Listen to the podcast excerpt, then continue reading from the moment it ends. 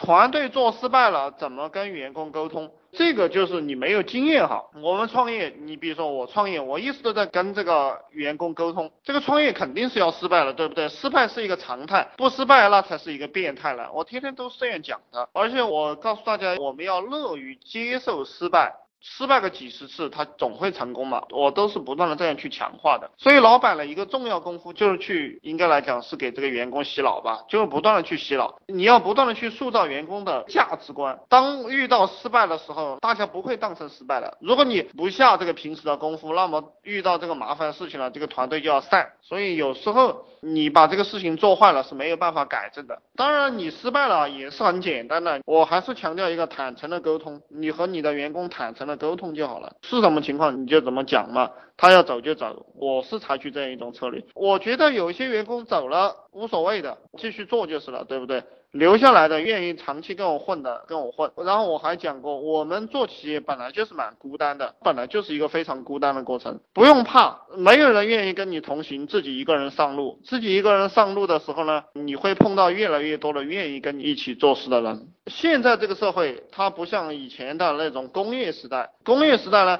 你不尊重员工，反正你有钱，对不对？嗯，你有厂房，你有机器，他不干了，你再招一个人来干。现在其实，特别是现在我们这个互联网行当，需要人的地方越来越多了。如果你对这个员工不好的话，这个员工是不太愿意跟你混的。所以，不管我是讲话呀，还是在公司里面开会啊，我都会讲，我们尊重每一个员工，就为他设计这个发展路线。希望每一个优秀的同事都在我们这里得到长远的发展。你要真正的为这个员工考虑。还有一个，为什么我要为员工考虑啊？还有一个原因就是，因为我比较喜欢老员工。老员工的话。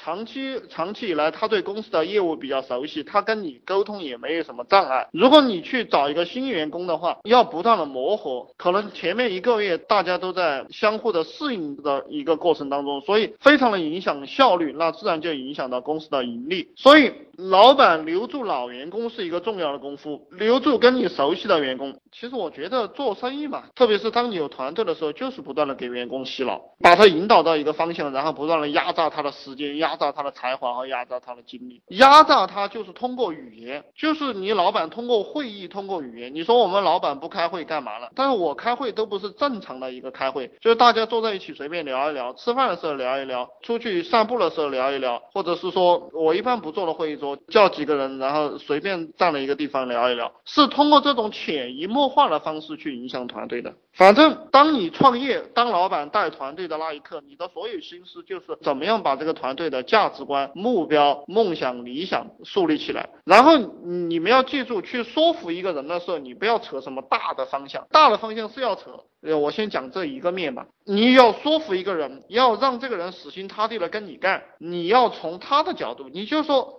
你这样干了，你能得到什么好处？你要用这样一种方式，千万不要说公司能够怎么样，你自己能够获得多少利益。你讲这个东西的话，没有人跟你玩的。讲了这个面，当然另一个面就是整个公司的这个战略发展，整个公司的目标。当老板，在我这里，我就认为他是一张嘴，当然还有一些智力的因素，包括这个财商、财务能力、情商、智商，反正就是这些东西结合起来吧。当然我们还有讲逆商。就是你有没有抗压能力？你比如说，你提出了这个问题，团队失败了，团队失败了，你有没有抗压能力？实际上，我告诉你，公司这个人多少都不重要，重要的事情是有几个人的心在公司里面。两百人只有你老板一个人上心的话，那说明你这个公司只有一个人。呃，有两三个人上心，那说明这个公司只有两三个人。我是这样来看一个公司的。当然，我自己做企业的话，我觉得只要我在，公司人多人少都无所谓，反正打几个电话招聘一下，呃，人又来了，对不对？我从来不怕失败哈。这个创业有一个好处，就我们还在打工的这些朋友，你能够非常清楚的看清楚你自己的能力。打工的时候呢，可能你会觉得你什么都会，觉得自己很屌，特别是有一些人还在公司里面当经理啊、当总监的，可能认为他很厉害。但一创业，有一句话叫做“是骡子是马，拉出来遛一遛”。